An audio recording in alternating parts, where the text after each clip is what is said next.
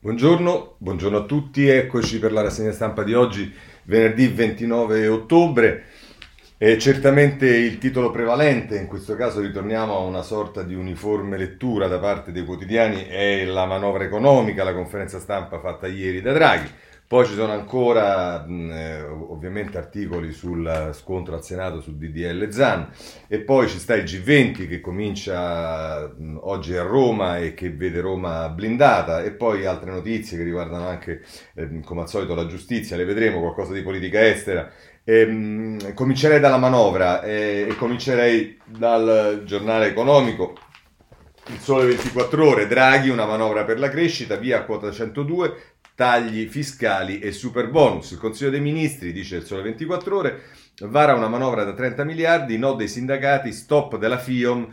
Il Premier dice ripresa ben oltre il 6% per le pensioni, tornare al sistema contributivo. E ancora, via libera del Consiglio dei Ministri alla legge di bilancio del 2022 che nella versione finale arriva a 30 miliardi. Il governo ha tenuto il punto sul progetto iniziale nonostante le tensioni politiche con i sindacati. Al taglio delle tasse andranno almeno 8 miliardi. L'ultimo ritocco ha limitato ulteriormente il reddito di cittadinanza. Questa è una legge espansiva che accompagna la ripresa, ha detto al termine del Consiglio dei Ministri il Premier Draghi, sottolineando che il Paese crescerà ben oltre il 6%.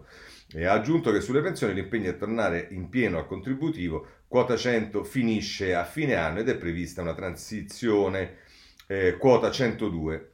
Poi però appunto si dice che la FIOM proclama lo sciopero. Vedremo poi che c'è un articolo in particolare di Garibaldi sulla Stampa che fa un quadro delle cose principali, lo vedremo tra poco. La Repubblica, il Corriere della Sera, pagina 2, il titolo di apertura è taglia le tasse per 12 miliardi, prima pagina, e poi pagina 2, Draghi, così riduciamo le tasse, cresceremo di oltre il 6%. Per quanto riguarda scusatemi,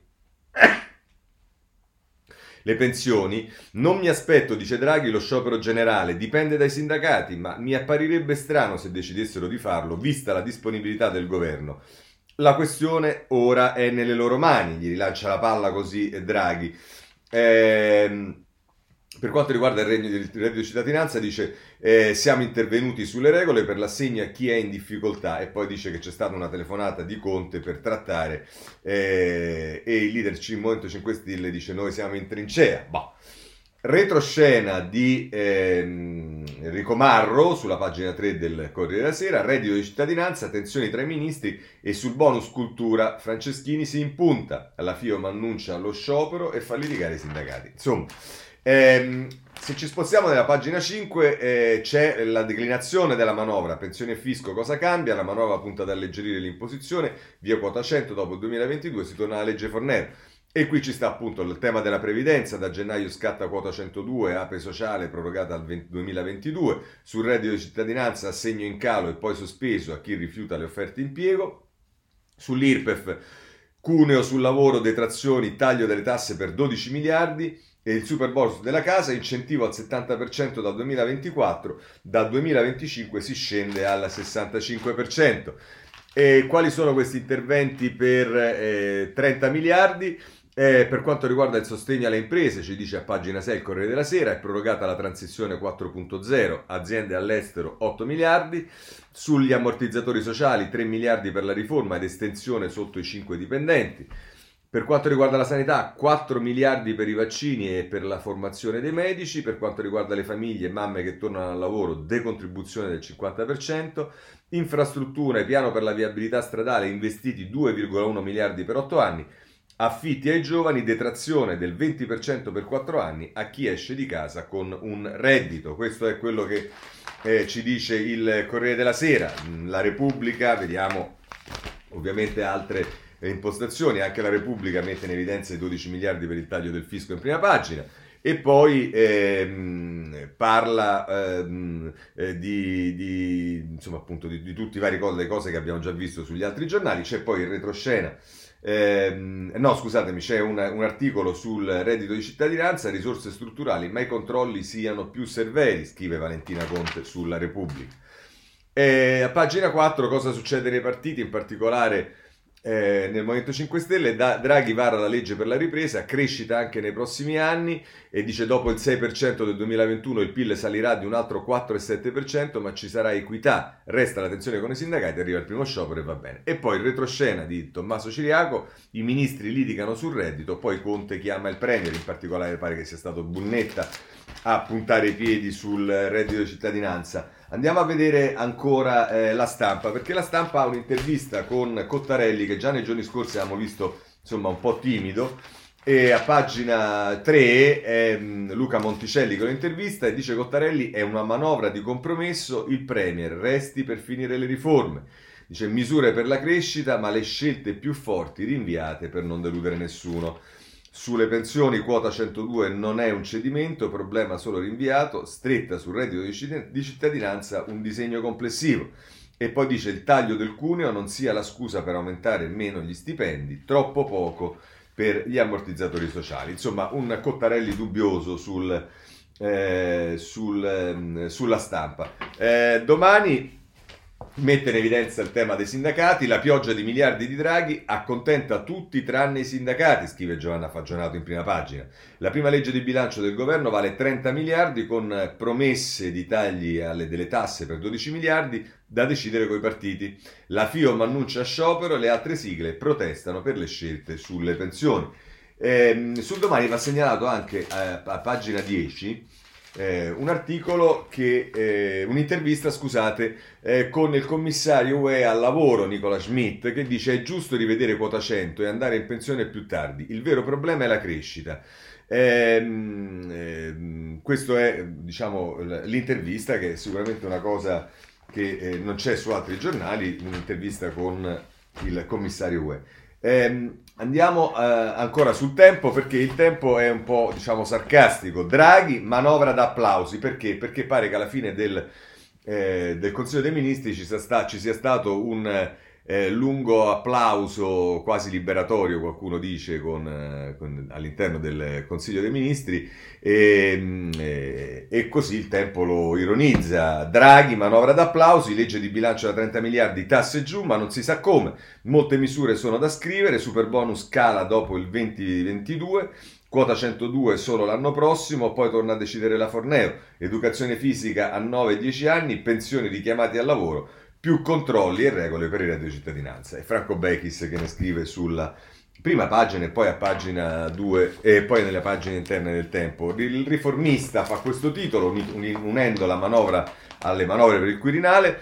È Claudia Fusani che scrive in prima pagina: il Quirinale si allontana, Draghi vara la manovra e promette la crescita, taglio delle tasse e pensioni, così è l'impostazione di Claudia Fusani. Ma allora vi dicevo, forse l'articolo più interessante dal punto di vista della spiega di questa manovra è quello di Pietro Garibaldi sulla prima pagina della Stampa, che poi prosegue a pagina 29, dove andiamo, e scrive, dice: l'attesa più importante di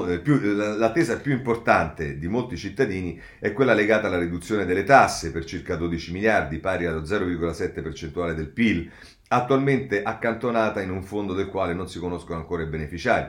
Probabilmente queste risorse saranno utilizzate per ridurre le imposte sul lavoro e il cosiddetto cuneo fiscale, la differenza tra quanto le imprese pagano il lavoro e quanto effettivamente entra in cassa ai lavoratori. Quella forbice è una tra le più alte dei paesi OCSE e cercare di ridurla è cosa buona e giusta.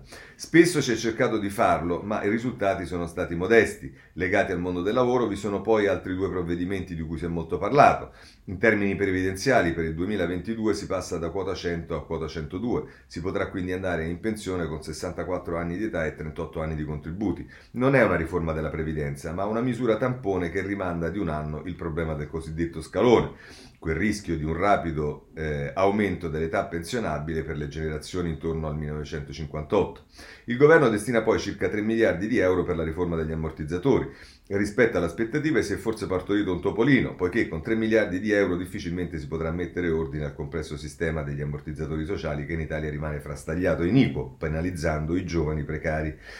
Il governo ha poi annunciato una stretta sul reddito di cittadinanza. Il provvedimento introdotto dal primo governo Conte ha contribuito a ridurre la povertà, ma sappiamo che ha anche generato fastidiosi abusi.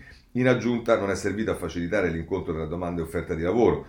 Questo non deve stupire, poiché era quasi impossibile che con un sussidio di ultima istanza e reddito di cittadinanza si potesse risolvere lo storico problema della distanza tra offerta e domanda di lavoro. E poi qui c'è il giudizio. In un'ottica pluriennale il governo ha poi anche annunciato per il 23-24 un'imponente riduzione delle imposte pari a circa 3 punti di PIL e investimenti per diverse centinaia di miliardi.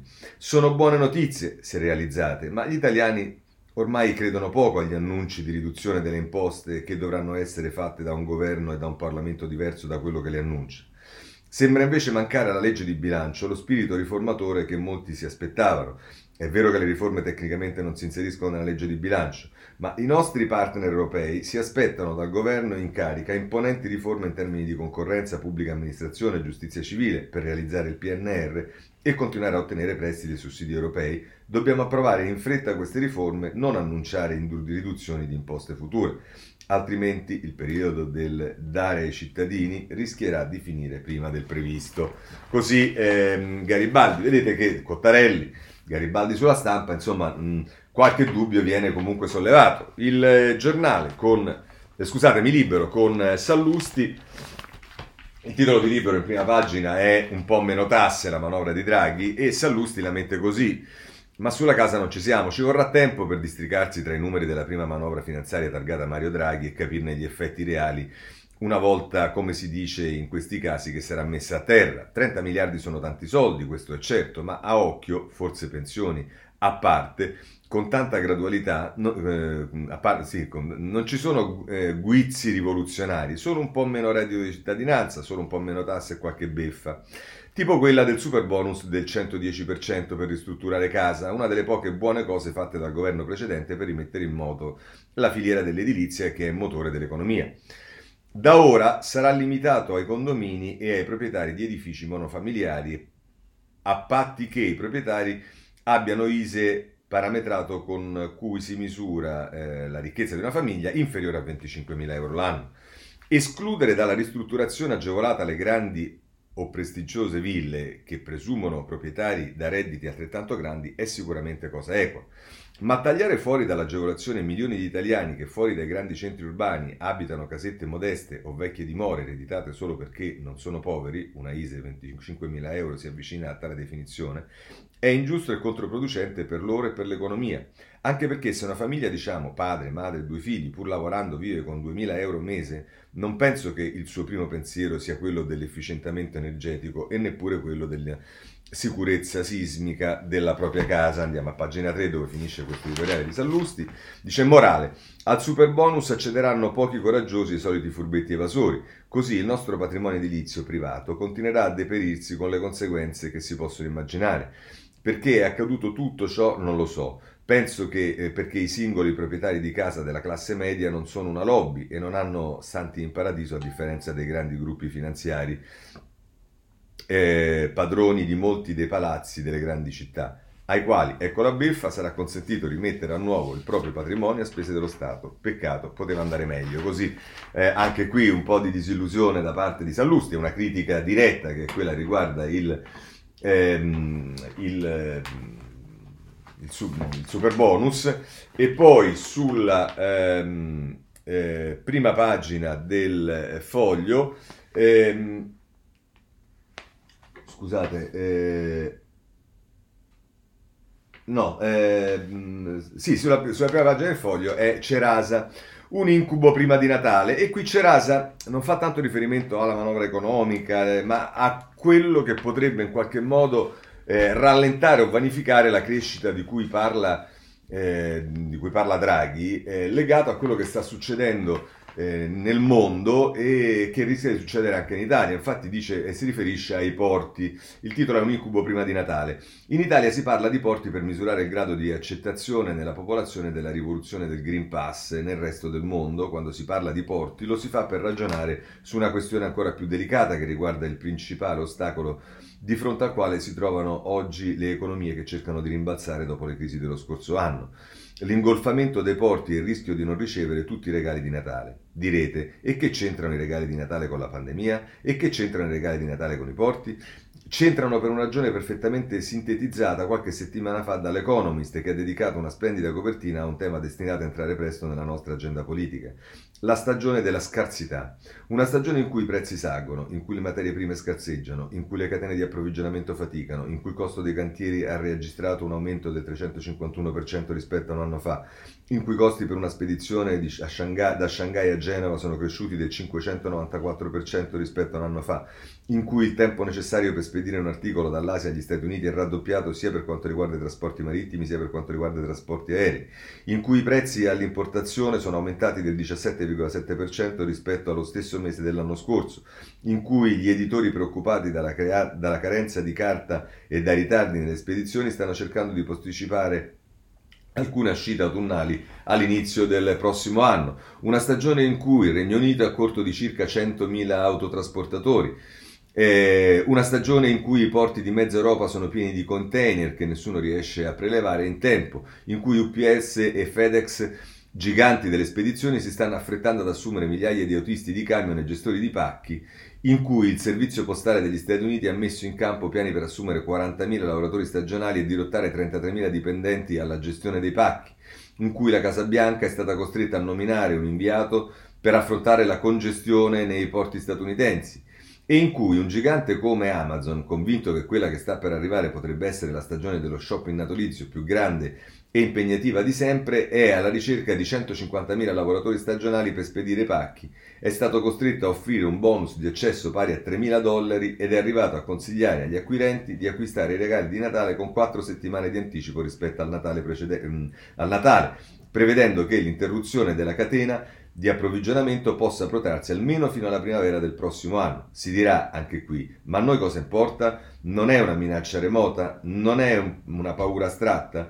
No, è un timore, no, non è un timore esagerato, purtroppo no. E conclude così Cerasa, dopo aver, ovviamente sono sempre lunghi gli articoli di Cerasa, dice: le ragioni che si trovano dietro al rischio collasso sono semplici e per certi versi persino affascinanti. Troppa richiesta di produzione in un periodo in cui la produzione era già a scartamento ridotto ha finito per creare un ingolfamento ancora più grande e una quantità spropositata di denaro accumulata nei mesi della pandemia. Il risparmio messo da parte durante i mesi dell'emergenza si attesta intorno ai $5 trilioni. Ha creato una domanda che nessuno riesce a soddisfare fino in fondo. I grandi giornali economici di tutto il mondo sospettano che per Natale ci si dovrà organizzare per tempo e probabilmente hanno ragione, ma il dato forse più interessante che riguarda la stagione della scarsità è più culturale che economico ed è un dato che ci permette di archiviare anni di inutili dibattiti sulla globalizzazione. Il problema oggi non è più discutere se la velocità della globalizzazione sia o meno dannosa, ma è cercare un modo per adattare la globalizzazione alla velocità del nuovo corso post-pandemico. Il mondo sta capendo che con la decrescita i regali non arrivano e questo a suo modo è già, con un po' di anticipo, un discreto regalino di Natale. Più che il Green Pass, parlando di porti, il problema sono i regali e una volta esaurito il tema protesta a Trieste forse varrà la pena di ripartire da qui.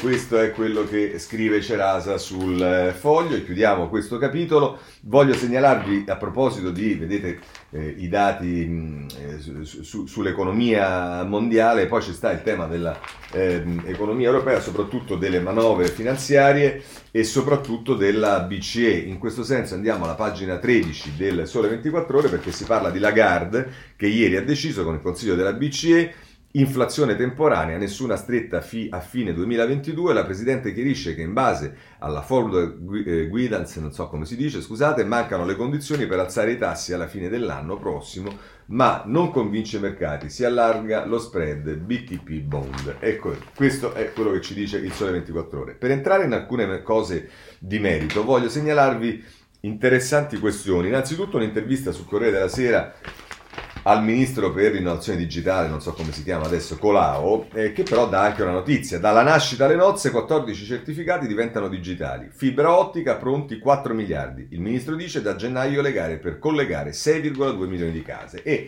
Danilo Manca, che lo intervista, gli domanda, dice scusi ma gli italiani si convincono facilmente, basta che vedano fatti concreti, a proposito della storia dei certificati. E risponde Colao.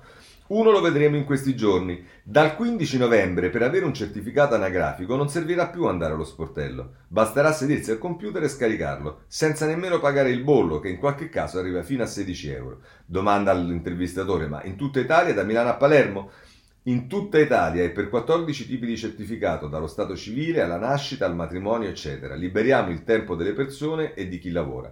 Con la ministra dell'Interno Lamorgese diamo un segnale al Paese che non è più tempo di scetticismi, le cose si possono e si debbono fare. Così, tra l'altro, Colao che dice: abbiamo già 24 milioni di carte d'identità elettroniche e ci sono 25 milioni di italiani che usano la SPID, l'identità digitale. E ancora sulla sanità dice: la situazione è disomogenea, una parte del paese è più avanti persino rispetto ad alcune nazioni europee, un'altra arranca. Queste sono le cose che sicuramente sapevamo. Interessante. Poi c'è altra cosa interessante, in questo caso su Repubblica, da un'intervista all'amministratore delegato della RAI Fuortes, che a pagina 11 Fortes: nella mia RAI i partiti non bussano più, sarà una rivoluzione. È Giovanna Vitale che lo intervista e dice: il consiglio di amministrazione lavora in autonomia, in armonia, l'azienda non è ingovernabile, la norma sul tributo TV è del 1938, va adeguata ai nuovi consumi, ai device.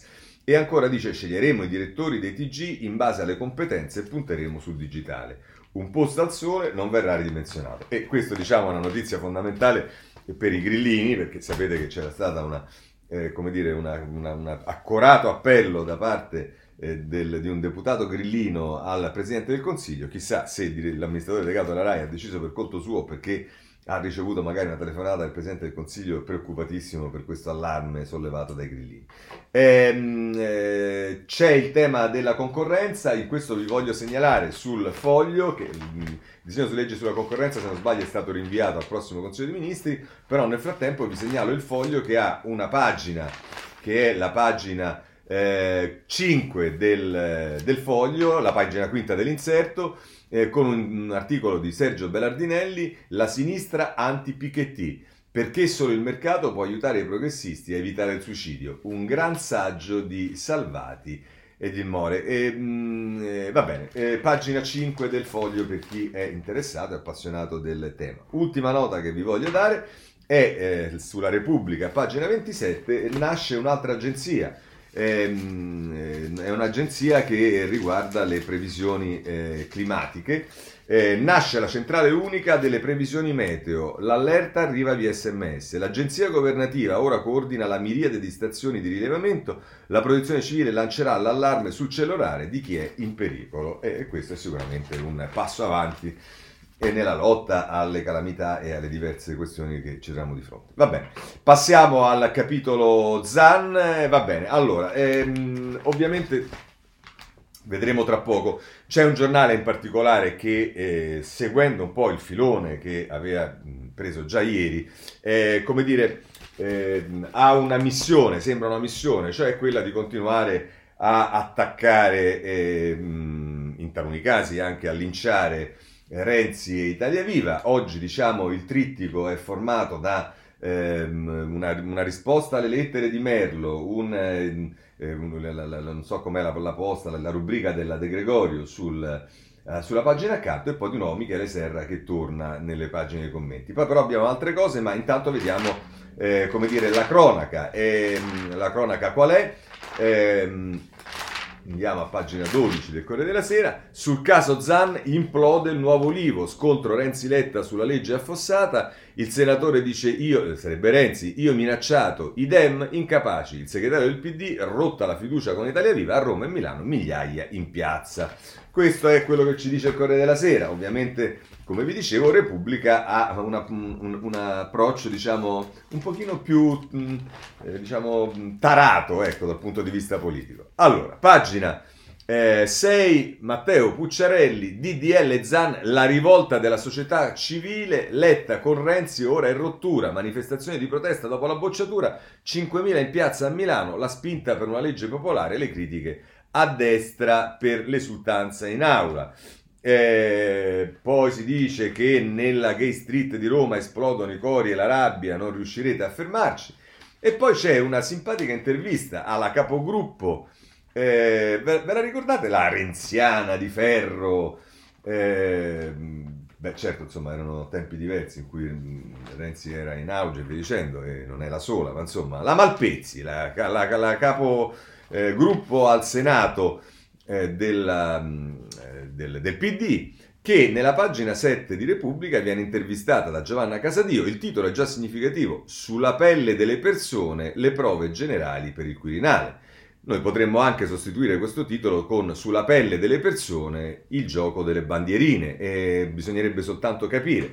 Poi il bello che diciamo, la domanda è, dice, ci sono state, la domanda che, tra le altre domande che fa la Casadio, dice ci sono stati almeno 16-7 franchitiratori nel centro-sinistra, chi ha tradito? Nessun francotiratore tra le file Dem?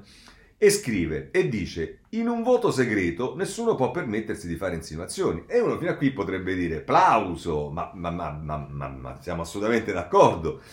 Dice, ma ho grande fiducia nel gruppo parlamentare che ho l'onore di guidare. Siamo stati tutti compatti, quindi no, nessun francotiratore nel PD, perché tutti i passaggi sono stati concordati con il segretario e con il gruppo.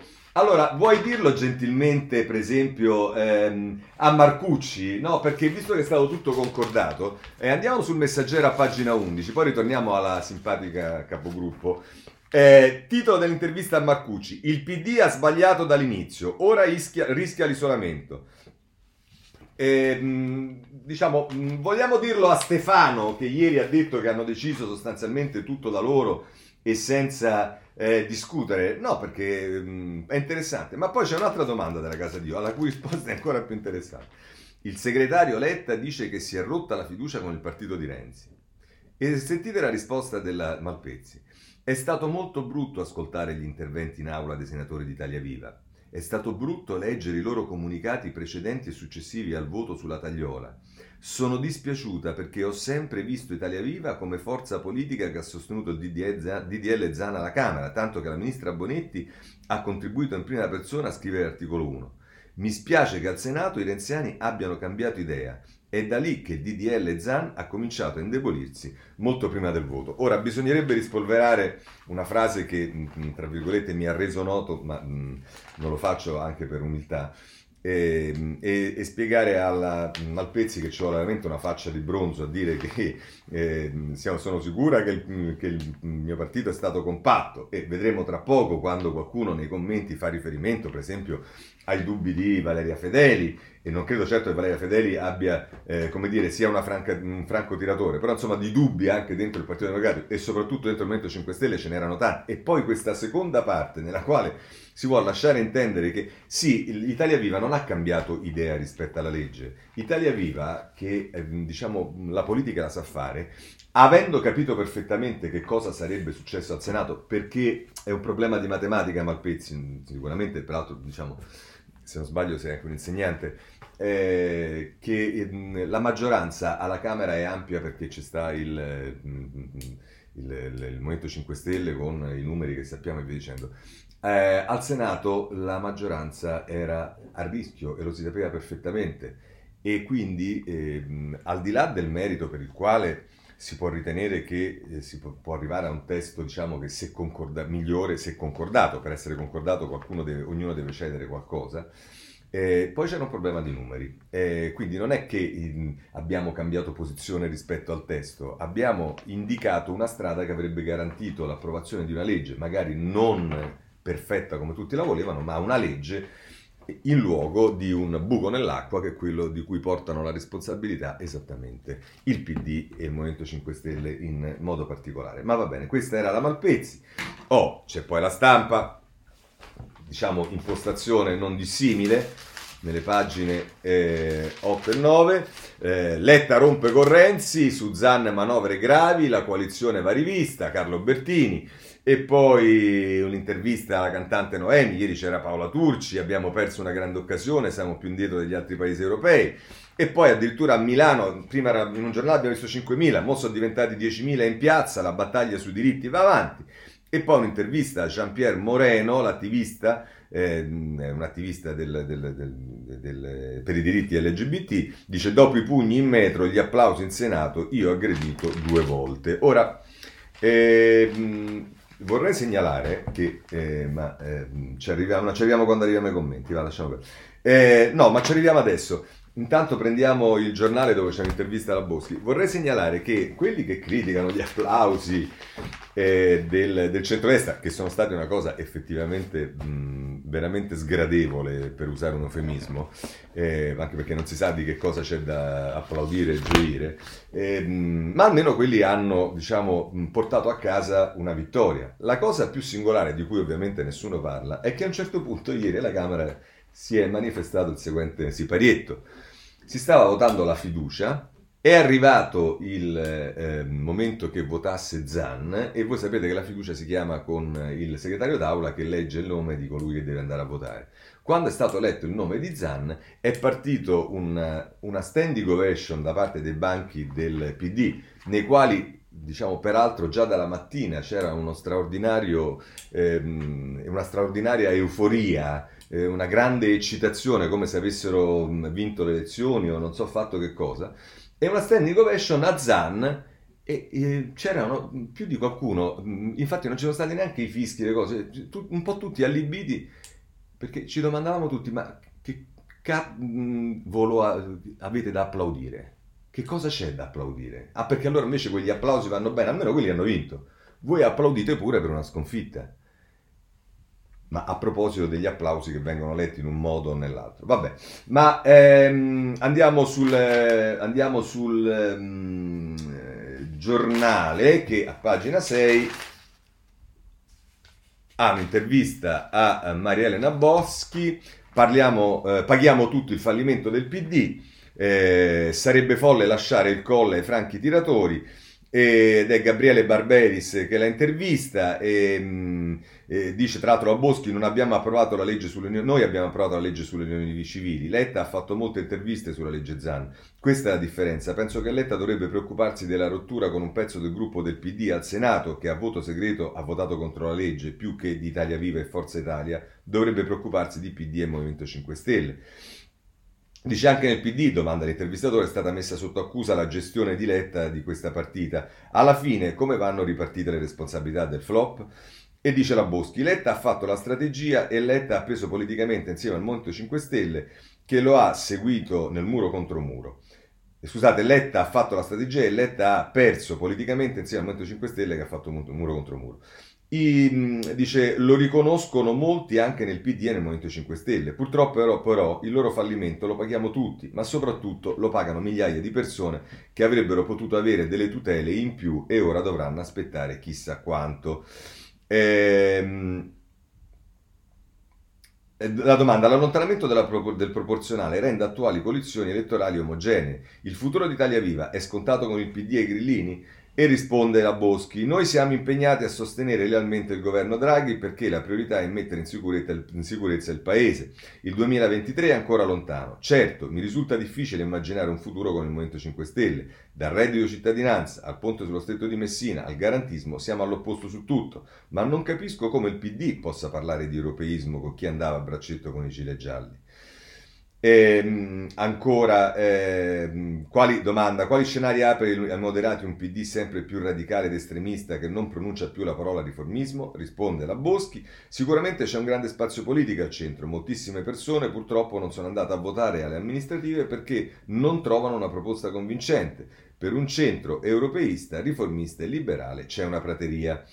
Ancora ovviamente la domanda: Renzi era in Arabia Saudita, anziché votare al Senato tra le ironie del PD e Movimento 5 Stelle, cosa replica a chi lo considera spregiativamente un lobbista con un partito al 2%? Risponde la Boschi: con il 2% abbiamo mandato a casa Conte e portato Draghi, e ci attaccano perché tutte le volte siamo decisivi, altro che rilevanti. Quanto a Renzi, mercoledì era assente, sì, ma la sua assenza non ha pesato sul risultato, visto che siamo andati sotto di 23 voti, solo che dare la colpa a Renzi ormai è sport nazionale e soprattutto l'alibi di chi ha sbagliato i conti. Dice, è vero che voi renziani puntate su Pier Ferdinando Casini al Colle? Dice la Boschi: stimo molto Casini, ma non è così. Noi non abbiamo un candidato al Colle, fintanto che al Colle ci sarà il presidente Mattarella, per rispetto al suo ruolo e alla sua persona, e comunque fare i nomi ora serve solo a farli bruciare. Va bene, insomma, questo mi pare che sia il tema della la parte prevalente dell'intervista alla Boschi. Dal giornale va segnalato però anche poi a pagina 7 un articolo della Cesaretti, di Laura Cesaretti, il rancore di Letta dopo la sconfitta. Ho chiuso con Italia Viva e Forza Italia. Il segretario Dem furente non fa autocritica ma attacca Renzi, è un cinico. Già in salita la partita per il Quirinale, Enrico può contare solo su Conte che però non controlla i suoi. Ecco, mi pare un ottimo scenario per il Partito Democratico. Libero, pagine 8 e 9, la sinistra che brindava per Silvio decaduto critica gli applausi altrui, e vabbè, qui adesso torniamo alla cosa degli applausi a Giuliana Ozzulin. Grillini e Dem scandalizzati per i battimani del centrodestra dopo la vittoria al Senato, ma quando cacciarono il cavaliere festeggiarono con lo spumante, quello andava bene, e infatti non andava bene nell'uno e nell'altro per quanto mi riguarda. E poi a pagina 9, Farina, i giallorossi coprono di insulti chi si è opposto alla legge Zan, gli anti-odio con la bava alla bocca, impostori professionisti, vili, miserabili, ignobili, così politici e giornalisti progressisti hanno definito i senatori che hanno fermato il provvedimento in aula. E il rispetto del Parlamento? Si domanda. Va bene, questo è quello che ci dice Libero, l'intervista a Marcucci l'abbiamo vista. Allora, vi ho detto, andiamo su Repubblica, va, così ci vediamo il trittico. Andiamo nelle pagine, nella pagina dei commenti, che mo non mi ricordo più qual è. Ecco qua. Allora, abbiamo Francesco Merlo, l'assenza peggio dell'applauso, ma quanti errori, deputato Zan. Quindi qui prendiamo in considerazione anche gli errori del deputato Zan, però... La domanda, diciamo la lettera che viene scritta, sarà scritta, chi lo sa, vabbè. Caro Merlo, questa è la prima domanda proprio che la gente si fa. Carlo Merlo, Renzi è ancora al centro delle polemiche, stavolta per i franchi tiratori che hanno affossato il decreto Zan. Ironia della sorte, mentre nel Parlamento italiano si votava per una legge che desse maggiore tutela alle persone LGBT, lui era in Arabia Saudita, un paese dove gli omosessuali possono anche essere condannati a morte. Risposta di Merlo. Ha ragione, caro Perez, si chiama Tiziano Perez di Verona questo tizio. Non è solo con l'assenza che Renzi ha offeso gli omosessuali, il Parlamento, la politica e l'Italia tutta. Anche il luogo che ha scelto come rifugio l'Arabia Saudita è simbolicamente pessimo, qualunque cosa vi sia andato legittimamente a fare. C'è una volgarità che, parafrasando la poesia di Bertolucci, rende l'assenza più sbracata presenza. Persino peggiore della volgarità dell'applauso della destra. Quindi i grandi contestatori, e via dicendo, secondo Merlo, diciamo, il fatto che Renzi non fosse in aula è peggio dell'applauso della destra. Bene, se non vi basta questo, c'avete Concita De Gregorio che fa una fine acuta analisi politica dello scenario. Si pronuncia Quirinale, cosa c'è davvero dietro lo stop al DDL? E poi, se volete ancora, vi beccate Michele Serra, il big match Calenda Renzi, ed è tutto a proposito dello scontro di Calenda con Renzi. Vabbè, questa è Repubblica, vedrete che, diciamo, avendo preso questo filone ci vorrà del tempo prima che Repubblica lo abbandoni. Andiamo invece alle cose per me più serie. E voglio segnalarvi sul giornale l'editoriale di Luigi Mascheroni, come ribaltare una sconfitta. Dice: la vicenda del DDL-Zan è la cronaca di una debacle che gli sconfitti ora ribaltano in una vergogna dei vincitori. È un vecchio schema, per silenziare le proprie mancanze occorre urlare il più possibile contro l'avversario. Io sono tanto più tollerante, egualitario e democratico quanto più l'altro è cafone, impresentabile e volgare. Non è mio l'errore, è dell'altro l'orrore. Non è mia la presunzione, è dell'altro l'ignoranza. Si sa, gettare fumogeni tutto intorno per colpire il disastro di mosse scellerate e ipocrita, ma politicamente utile. Poi dice altre cose e conclude. Ieri i titoli dei giornali della sinistra hanno urlato tutto il peggio che si potesse tirare fuori da una disfatta simile. La strategia è chiara, nascondere il fatto che il Senato abbia liberamente e democraticamente detto no a un disegno di legge e scaricare la responsabilità della sconfitta sui soliti traditori, additare gli onnipotenti fascisti che sono ovunque, quindi anche dentro l'aula parlamentare, e demonizzare il voto segreto come fosse un vulnus per la democrazia, mentre è un principio cardine quando si dibatte su questioni che incidono incidono sulle libertà e i diritti fondamentali della persona. E così il problema diventa il tifo da stadio disgustoso della destra e non la mancanza di autocritica della sinistra. Uno schema vecchio, appunto, così vecchio che forse non funziona più. Ecco, però allora, se tu pensi che sia un meccanismo così vecchio, magari quella pausa lo potevi tranquillamente risparmiare, così il tema non ci sarebbe proprio stato, ma questa è una mia valutazione. Oggi va segnalato anche Ricolfi sul Messaggero.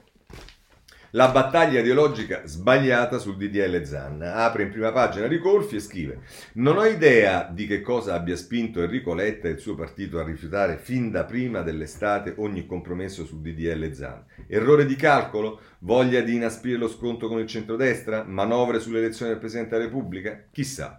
Ora che la frittata è fatta e che l'approvazione di una legge contro l'omotransfobia è rimandata alle calende greche, forse varrebbe la pena che il PD, esaurita la raffica di contumelie contro la destra retrograda, razzista e omofobica, si fermasse un attimo a riflettere. Tema della riflessione: come mai i dubbi sul DDL-Zan, anziché essere esclusivi della destra, sono così diffusi anche dentro il campo del progressista? Già, perché al segretario del PD forse è sfuggito, ma la realtà è che le perplessità sul DDL-Zan sono piuttosto diffuse in diversi settori della sinistra e in molti casi non sono di tipo tattico come quelle espresse da Renzi e dai suoi, per cui sarebbe meglio una legge imperfetta che nessuna legge. Ma questo quando l'ha mai detto Renzi? Renzi ha detto semplicemente che, come è successo per le unioni civili, se vuoi approvare una legge avendo i numeri devi necessariamente fare un compromesso, e il compromesso significa che non può essere la legge, il testo di legge che tu avevi in mente, quindi devi trovare una mediazione. Non è che una legge imperfetta, è una legge che inevitabilmente è figlia di un compromesso. Se no, Ricolfi e compagnia cantante, andate a chiedere a quelli che oggi hanno le unioni civili se avrebbero preferito che quella legge fosse bocciata per avere anche le adozioni, oppure se intanto, ancorché private di quello che è sicuramente una cosa da guadagnare ancora, però intanto c'è una legge. Andategliela a chiedere, così vi date anche una risposta. Vabbè, andiamo avanti. Dice: no, ci sono movimenti, associazioni politici, studiosi di area progressista che sono convinti che si possa fare una legge a tutela delle minoranze migliore e non peggiore del DDL-Zan. Chi sono? E qui fa l'elenco, inizia dalle associazioni femministe e non soltanto italiane. Andiamo poi, è lungo quindi dobbiamo tagliare inevitabilmente. Andiamo poi a pagina 31,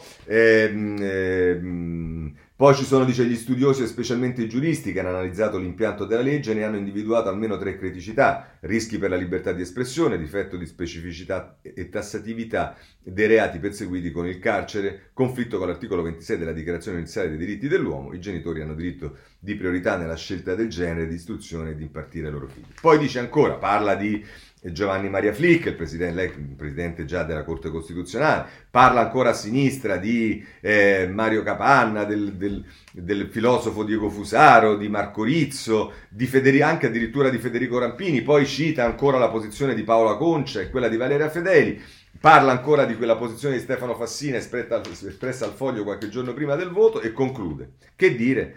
Forse una cosa soltanto, una parte del mondo progressista, Letta o non Letta, continua a ragionare con la propria testa, ed è un bene, perché certe battaglie come quelle sul pluralismo e sulla libertà di espressione e di educazione hanno più probabilità di essere vinte se non diventano proprietà esclusiva di una sola parte politica, così Ricolfi.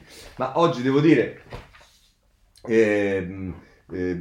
obiettivamente il più convincente degli editoriali, per me è quello di Ferrara sul Foglio: la sinistra fa l'offesa, ma i diritti sono merce delicata che i progressisti devono imparare a maneggiare. Meno ideologia, più efficacia politica. E scrive Ferrara: non si può negare che l'applauso scrosciante del centrodestra all'annuncio della bocciatura del disegno di legge Zan sia stato percepito come un'offesa dall'altra parte politica, e che in effetti ci fosse qualcosa che appariva meschino e grave in quella caciara vittoriosa.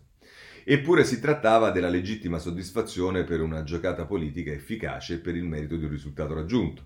Niente di più o di diverso. Il disegno di legge era notoriamente a rischio, il suo contenuto era discusso e controverso, e non soltanto a destra, l'abbiamo visto con Ricolfi, per molte ragioni non certo grevi e meschine. I fautori della difesa dell'omofobia e della transfobia come diritto avevano rifiutato di negoziare in Parlamento su aspetti complicati riguardanti la libertà di espressione e l'istruzione scolastica, e dunque gli altri vincono e applaudono fragorosamente. Eppure un pezzo d'Italia si è sentito profondamente offeso da quella reazione, intesa come una presa a a calci dell'eretta intenzione della legge Zan e del suo imperativo categorico: non fare del male a chi è diverso da te, difendilo dall'odio. È il segreto sostanziale delle battaglie sui diritti, che molti considerano a torto solo il prolungamento o l'estensione di altre battaglie sulle conquiste sociali, il lavoro, la salute, la pensione e il salario. Ma non è così. Quando si parla di diritti civili, si parla di criteri universali applicati a minoranze di individui, si sta nel campo dell'etica e del contrasto irriducibile tra bene e male. Invece, quando si parla di diritti, per così dire, sociali, si intendono interessi di gruppo, di classe, si investono problemi basilari di sicurezza e garanzia della vita economica in cui sono in gioco criteri di interesse con i relativi conflitti e tutt'al più di giustizia sociale, di riequilibrio, di redistribuzione. L'offesa e il suo sentimento acuto da parte degli sconfitti deriva proprio da questo. Nel caso Zan, ha perso il bene, vince il male, vince la desolidarizzazione incivile, vince la strafottenza e l'indifferenza a drammi e sofferenze umane. Ora, dice Ferrara, è vero che la destra aveva appena dato un esempio tipico della estraneità psicologica al tema dei diritti con la famosa gag del suo candidato sindaco a Roma, il Michetti, che alla domanda anche seriosa, se vogliamo, sulla trama dei diritti nella città, aveva risposto con la faccia allegra e senza minimamente sospettare il comico equivoco: ma che mi venite a parlare di diritti a Roma? Roma è una città accogliente. Pensate che una ventina di turisti di Barcellona sono venuti a complimentarsi con me perché stanno qui da una settimana e non hanno mai dovuto pagare i mezzi di trasporto. I diritti per molti, scrive Ferrara, nella destra sono equivalenti al viaggiare a sbafo sul bus. Sono un espediente, anche benvenuto, per fregare la collettività. Da simile tribuna non poteva che venire un atteggiamento caciarone dopo la bocciatura di una legge per dissuadere i bulli dall'accanimento contro i gay, i trans. E questo hanno pensato le anime belle della sinistra. Ma come ha ben detto ieri qui Gian Podestà e Daniela Raineri, e se le destre hanno imparato anche troppo bene a parlare la lingua del preteso interesse popolare in materia di tasse, immigrazione e sicurezza, vincendo o minacciando di vincere elezioni e battaglie all'arma bianca contro i progressisti, questi devono imparare a loro volta la lezione. Prosegue Ferrara, pagina 2. Gli afroamericani hanno diritto, concetto forte universale ed egualitario, a non essere trattati dalla polizia nelle strade peggio, molto peggio, dei bianchi e dei ricchi. Ma se Biden avesse abbracciato la proposta di depotenziare la polizia durante i moti di protesta in seguito all'assassinio di George Floyd, avrebbe perso contro Trump la presidenza e i candidati democratici che hanno scelto quella strada sono stati in molti casi sonoramente sconfitti, riducendo notevolmente la maggioranza che detengono alla Camera dei Rappresentanti.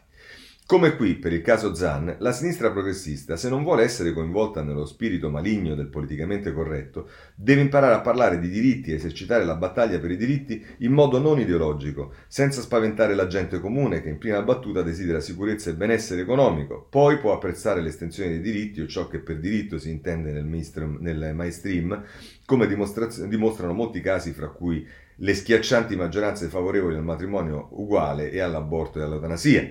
Comunque la si pensi, nel merito di questi problemi, intorno a quell'applauso frastornante e al senso di offesa che ha provocato, si gioca la partita decisiva della lucidità, della trasparenza e dell'efficacia politica. Sui diritti, come sul resto, si deve negoziare e trovare un punto medio, più nello spirito dell'illuminismo inglese che in quello rivoluzionario dello spirito francese.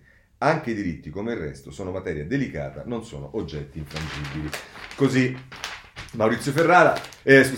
Giuliano Ferrara. Vorrei chiudere con anche oggi il buongiorno di Mattia Feltri, perché prende un esempio americano, però chiaramente lasciando intendere quello che secondo lui è mancato e che ha portato al risultato sulla Zan. Dice: credevo fosse Esopo, invece erano le agenzie di stampa. Esce infatti la notizia dell'accordo raggiunto negli Stati Uniti per un piano di spesa da 1.850 miliardi di dollari.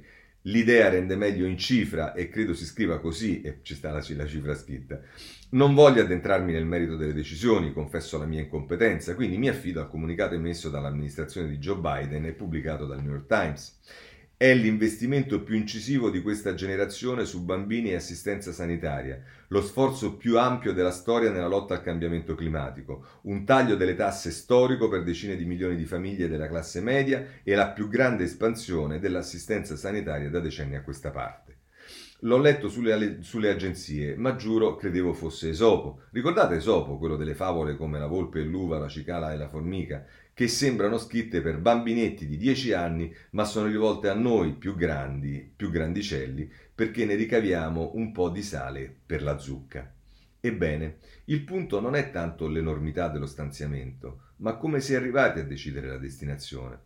E lo ha spiegato lo stesso Biden dopo essersela vista coi repubblicani trampiani, mica con Renzi. Ecco qua. Abbiamo trascorso ore e ore per mesi e mesi a lavorarci sopra.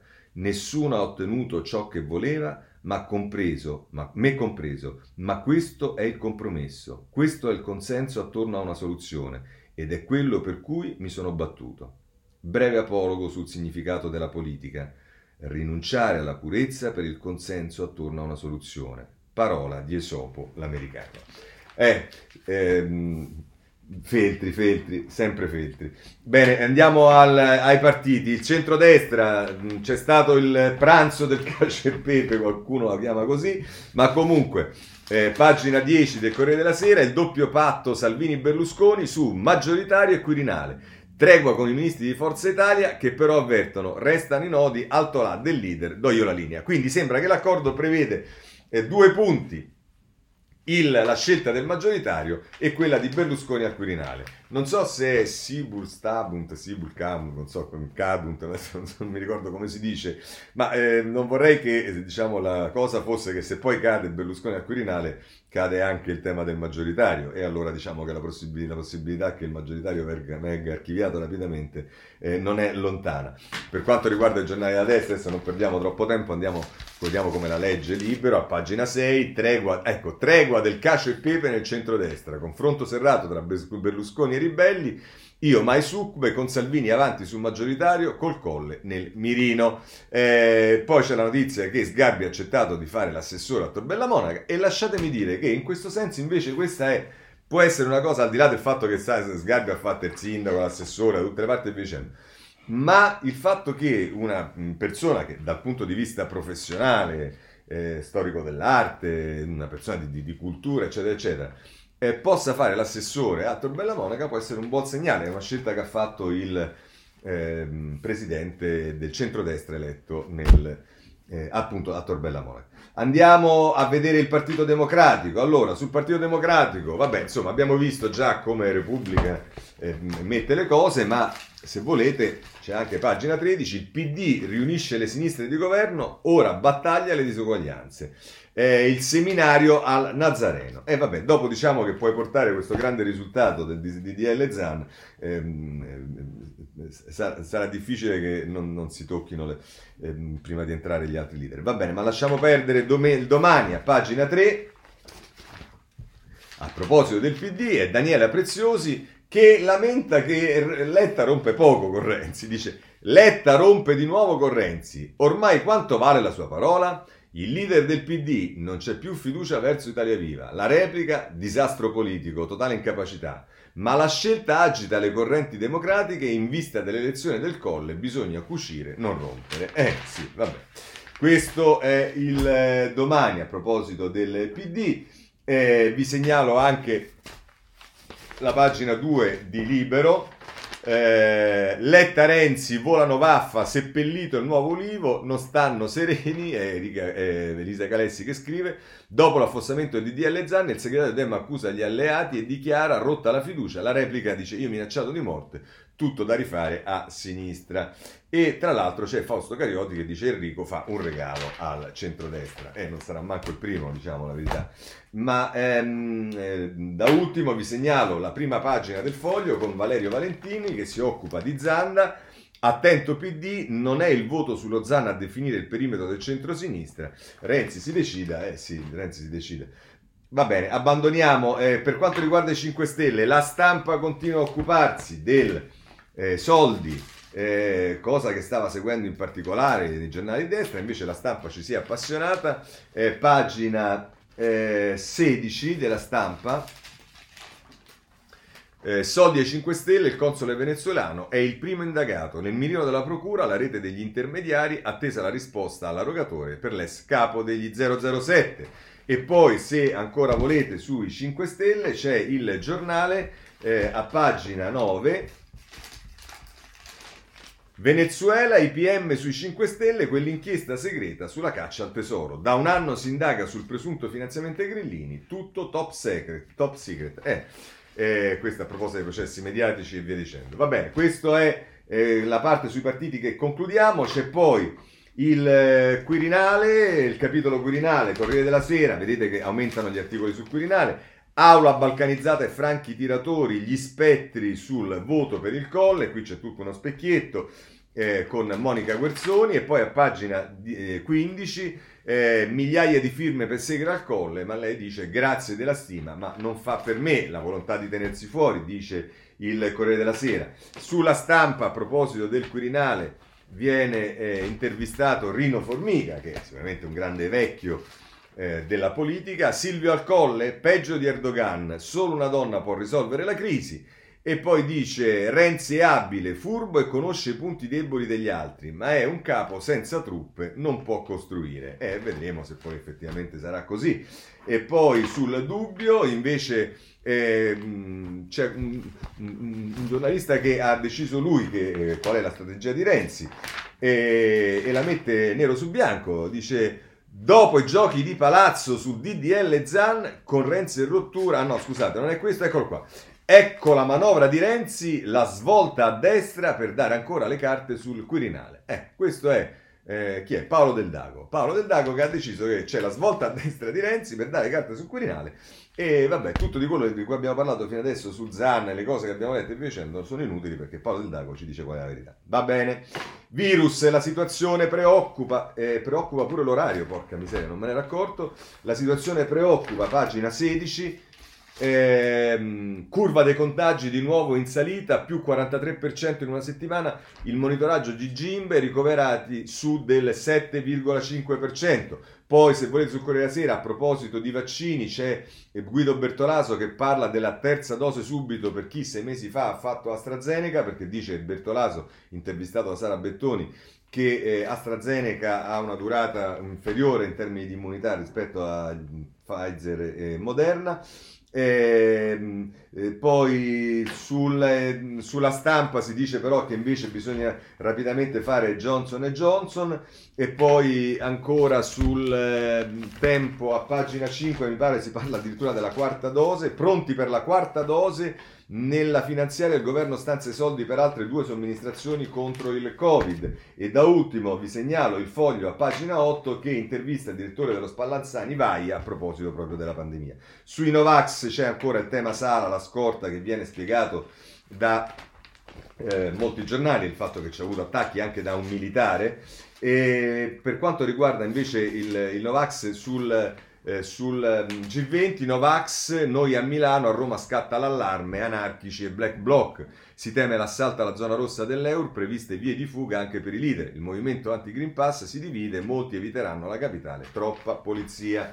Chiudiamo questo capitolo. Per quanto riguarda la giustizia, il Corriere della Sera ci parla della loggia Ungheria a pagina 24, perché ce ne parla? Loggia Ungheria, Verdini interrogato, nega tutto davanti ai pubblici ministeri. Poi c'è il tema che riguarda Cosimo Ferri e le intercettazioni durante il caso Palamara e via dicendo, è il Dubbio che intervista Ferri con la scusa di Palamara mi intercettavano senza autorizzazione, la memoria difensiva che il parlamentare ha presentato alla giunta di Montecitorio captato senza l'ok della Camera. Non è un'intervista, è una ricostruzione sulla base delle 90 pagine di memoria presentate da Ferri che fa il Dubbio. Poi invece Libero a pagina 11 ci dice che Angelucci è stato assolto anche dalla Corte dei Conti, o quei 126 milioni sequestrati per errore, dopo il profilo penale la Corte dei Conti assolve le aziende di Angelucci a livello erariale, però ci sono voluti 11 anni. E poi ancora Il Riformista attacca CSM e Cartabia sul tema della valutazione delle toghe, lo fa in prima pagina e poi a pagina 4 con Giuseppe Di Federico, toghe, valutazione scandalo, ma Cartabia non tocca nulla, rispondendo all'interrogazione di Costa di cui avevamo già parlato nei giorni scorsi. E poi però c'è anche Il Foglio che mette in evidenza invece che non si è fatto praticamente nulla sul caso Giorgiani, che ha il magistrato Novax e via dicendo, il caso Giorgiani e il colpevole ritardo di CSM e Cartabia. Questo è Capone sul Foglio. L'Avvenire si concentra sul Tribunale dei minori e lancia un allarme, una riforma che non va bene. Avvenire a pagina 6, Tribunale dei minori, riforma zoppa, giudici, procuratori, esperti e garante per l'infanzia sostengono che il provvedimento non funzionerà, così l'Avvenire a pagina 6, mentre il Domani si occupa di Minenna, che è l'agenzia delle dogane, 2 pagine, un'inchiesta su Minenna, e come ti pareva che non c'era un'inchiesta su qualcosa, auto, Letti e amici di Minenna, ecco chi è il re dei monopoli, inchiesta sul numero 1 dei doganieri, rapporti con Di Donna e D'Alema. Bene, questo sul Domani. E poi vi segnalo tutto, vabbè c'è ancora, tanto ne vedremo ancora delle belle. Adesso tutti a caccia del senatore sulla storia della droga, dello stupro, ne parlano vari giornali, lo vedremo. C'è la notizia che sta su tutti i giornali, che è stato ucciso uno chef, se non sbaglio dell'Aquila, con delle accettate, sfregiato, ucciso lo chef Madedou, fu tra i concorrenti di 4 ristoranti, colpito a bastonate con un'accetta, lo ha trovato la figlia. Ma da ultimo il G20, vi ho detto, insomma, mettiamo insieme il G20 e COP26, ne parlano Repubblica e il Corriere della Sera, e poi La Stampa, 2 pagine sulle 2 cose insieme. Cambia nome Facebook, ce lo dicono tutti i giornali, in particolare il Corriere della Sera a pagina 21, e poi in Portogallo è stato bocciato la legge di bilancio e quindi probabilmente si andrà a votare. Bene, con ritardo anche oggi. Vi auguro una buona giornata e soprattutto un buon fine settimana, ci vediamo lunedì prossimo. Arrivederci a tutti.